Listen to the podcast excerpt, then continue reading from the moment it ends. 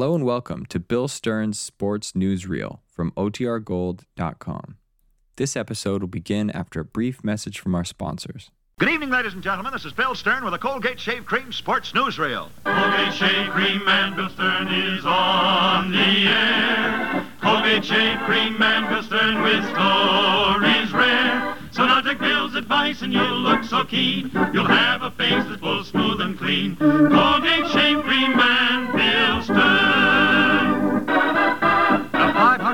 521st edition of the Colgate Shave Cream Sports Newsreel. Transcribed and featuring America's most famous collector of yarns and stories. Some legends, some hearsay, but also interesting. We'd like to pass them along to you. And to do this, here's radio's number one sports reporter, Bill Stern. Good evening. Tonight I'm out in Champaign, Illinois, getting ready to broadcast tomorrow's Illinois Michigan football game. And our guest tonight is the most famous football player of all time, Red Grange. But first, Reel one. Fellas, have you ever noticed that a rough shave not only irritates your face, but sours your disposition too? If you want smooth shaves that keep your face happy all day long, then treat yourself to Colgate Brushless Shaving Cream. Try it on this swell proposition. There's one buck cash, says Colgate Brushless wins you in a flash.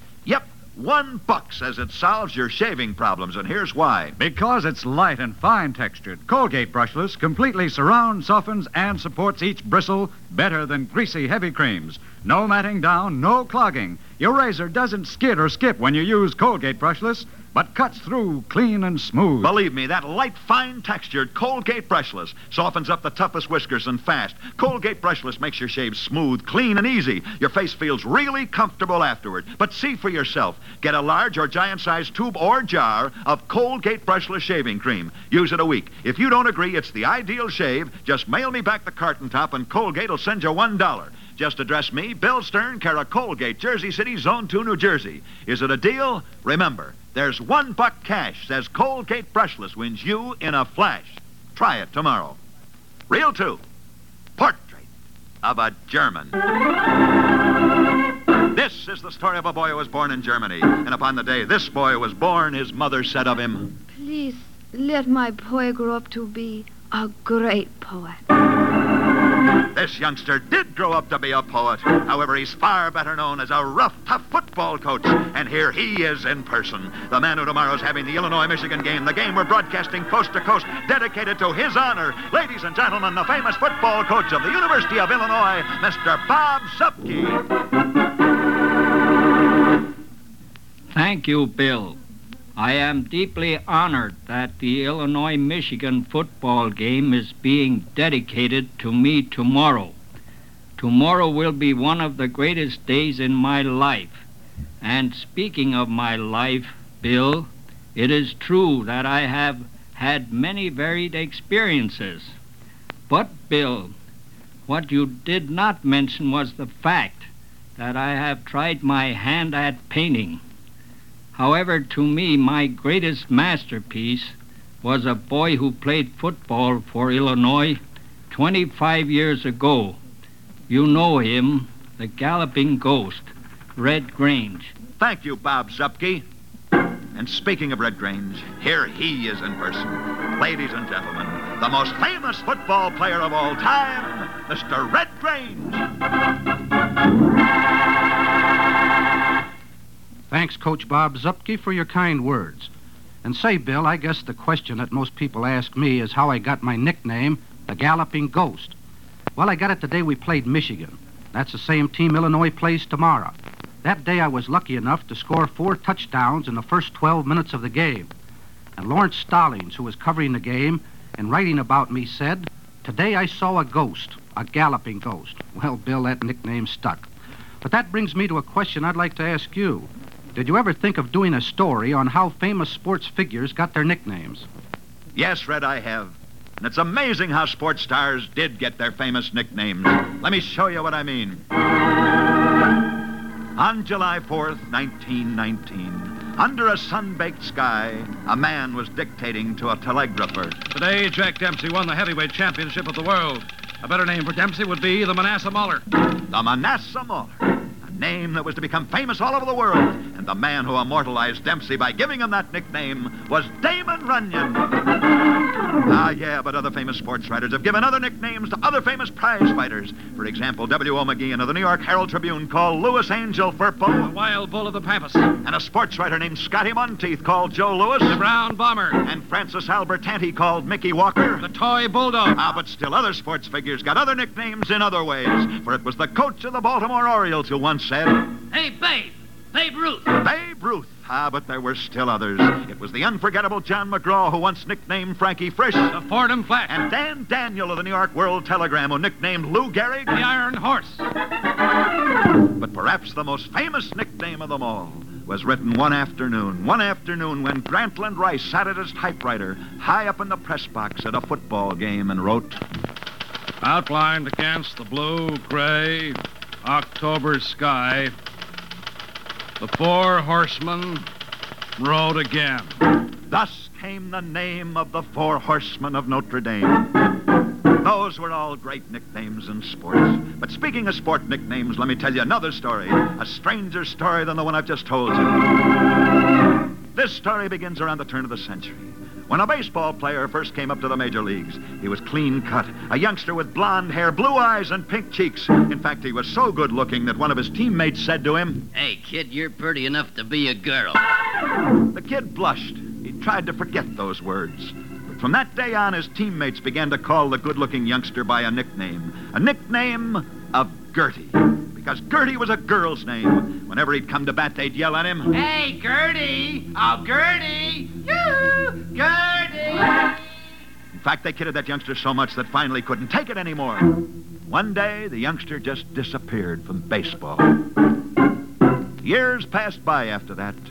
Twenty years later, a strange scene took place in a Texas courtroom. Before a stern faced judge, a ragged bum stood at the bar of justice, charged with attempting to crash his way into the local baseball park. You've heard the charges. How do you plead? Guilty, Your Honor. Yeah. Look at yourself. Don't you think you might be better off if you went looking for a job instead of trying to sneak into a baseball park? Well, Your Honor, I, I wanted to see that ball game, but I didn't have any money. I thought seeing it might make me forget I'm a bum. You see, I was once a ball player myself. And you certainly don't look like it now. Well, Judge, I, I don't blame you for doubting me. But, but I was a ball player once in the major leagues. And I might have stayed there if it hadn't been for one player. I I never knew what that ball player had against me, but well, he drove me out of baseball. And I uh, I never amounted to much after that, I guess. Will you uh, step a little closer, please? I want to take a good look at you. Yes, Your Honor. Hmm. the court recognizes your story to be true. And this court wishes to go on record as saying that if anyone is guilty in this case, it's the man who drove you out of baseball. A nickname like Gertie is What? too much for any youngster to live down. That nickname Gertie was cruel and inhuman. But, Judge, how'd you know Gertie was my nickname? Why, I haven't mentioned it to a soul for 20 years. I know, because it's been on my conscience for 20 years. You see, sir, I was that thoughtless ball player who drove you out of baseball. Case dismissed. Profile of Justice.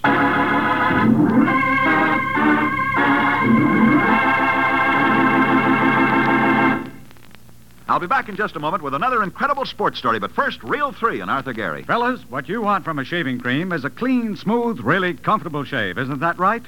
Then switch to Colgate Brushless Shaving Cream. There's one buck cash says Colgate Brushless wins you in a flash. It's one shave cream that really fixes tough whiskers, smooths and sweetens your shave, and leaves your face feeling comfortable. Let Bill Stern tell you why. Because it's light and fine textured, Colgate Brushless completely surrounds, softens, and supports each bristle better than greasy, heavy creams. There's no matting down, there's no clogging. Your razor doesn't skid or skip when you use Colgate brushless. Instead, it cuts through clean and smooth. Yes, man, that light, fine texture of Colgate brushless spells fast, easy, clean shaves and real skin comfort after the shave. So oh, get a larger giant size tube or jar of Colgate brushless shaving cream. Use it a week. If you're not convinced that it makes shaving just right for you, Colgate will send you one dollar. Just mail the carton top back to me. Bill Stern, Cara Colgate, Jersey City, Zone 2, New Jersey. Remember, there's one buck cash. Says Colgate brushless wins you in a flash. Reel four. Portrait of a German wrestler. A moment ago, we told you the story of a boy who had been born in Germany. Now you know that that boy was the famous coach Bob Zuppke. Next, next, let me tell you another story of another boy who was also born in Germany. This is a sports story that's far stranger even than the first.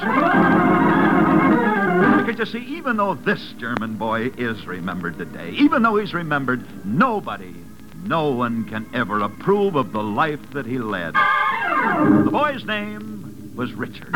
As a youngster, Richard was famous for his great strength. He was so strong that when he grew up, he became a wrestler. He was a good wrestler, but a bad man outside the ring. That's why, even though he won match after match, when, when he fell in love with a German actress, she tried to avoid him. However, Richard was not easily discouraged. He continued his courtship. That is, he did until one day when this girl he was in love with said to him, Will you change your way of living? Richard's friends also knew how wicked he was, what a bad life he'd led, and that's why they said to him. Richard, do not marry. Your marriage will never last. But Richard replied shamefully. What if my marriage doesn't last? I should go through with it. Anyway. Richard did go through with it, and he did marry the actress, and yet his marriage didn't last. He deserted his wife. That's right. He deserted his wife. He fell in love with another woman. He fell in love with another woman, despite the fact that this other woman was already married. And that's why his friends said, Marriage means nothing to him. It's shameful. That's right, to his everlasting shame. Marriage meant nothing to Richard. He not only deserted his own wife, but he disgraced himself by running off with another woman who was already married. And yet, even though Richard knew that his ideas about marriage were all wrong, nothing, not a thing could stop him. Well, that's the story, ladies and gentlemen. The story of a wrestler who made a mockery out of his own marriage. He then ran away with another man's wife. It's the story of a shameless man, and yet, yet it's strange that this man, this man of all men should think so little of marriage. For you see, you see, this man, this man who broke up his own marriage and who also broke up another man's marriage as well, is remembered today in all marriages, for his name was Richard Wagner. And it was this man who, while making a mockery of marriage, wrote the sacred wedding march. Here comes the bride. Here comes the bride. You promise to love, honor, and obey? I do. I do. I now pronounce you man and wife. Until death do you part.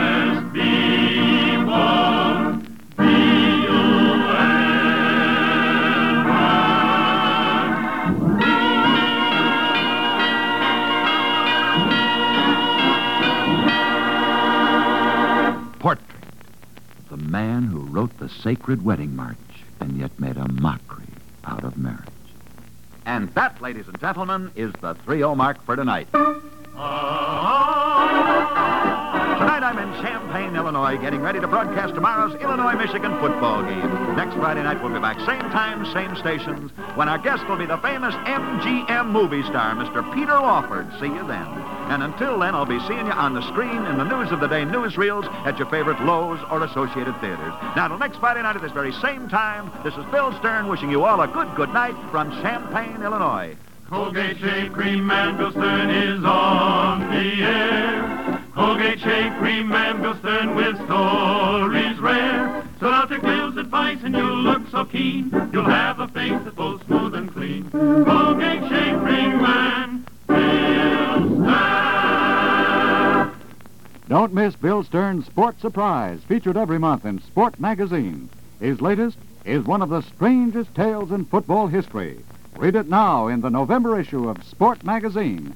And be sure to listen tomorrow night over the same network to the Colgate Hour of Fun. Yes, fun for the whole family with a day in the life of Dennis Day, followed by the hilarious Judy Canova Show. The Bill Stern Show tonight was transcribed and came to you from New York.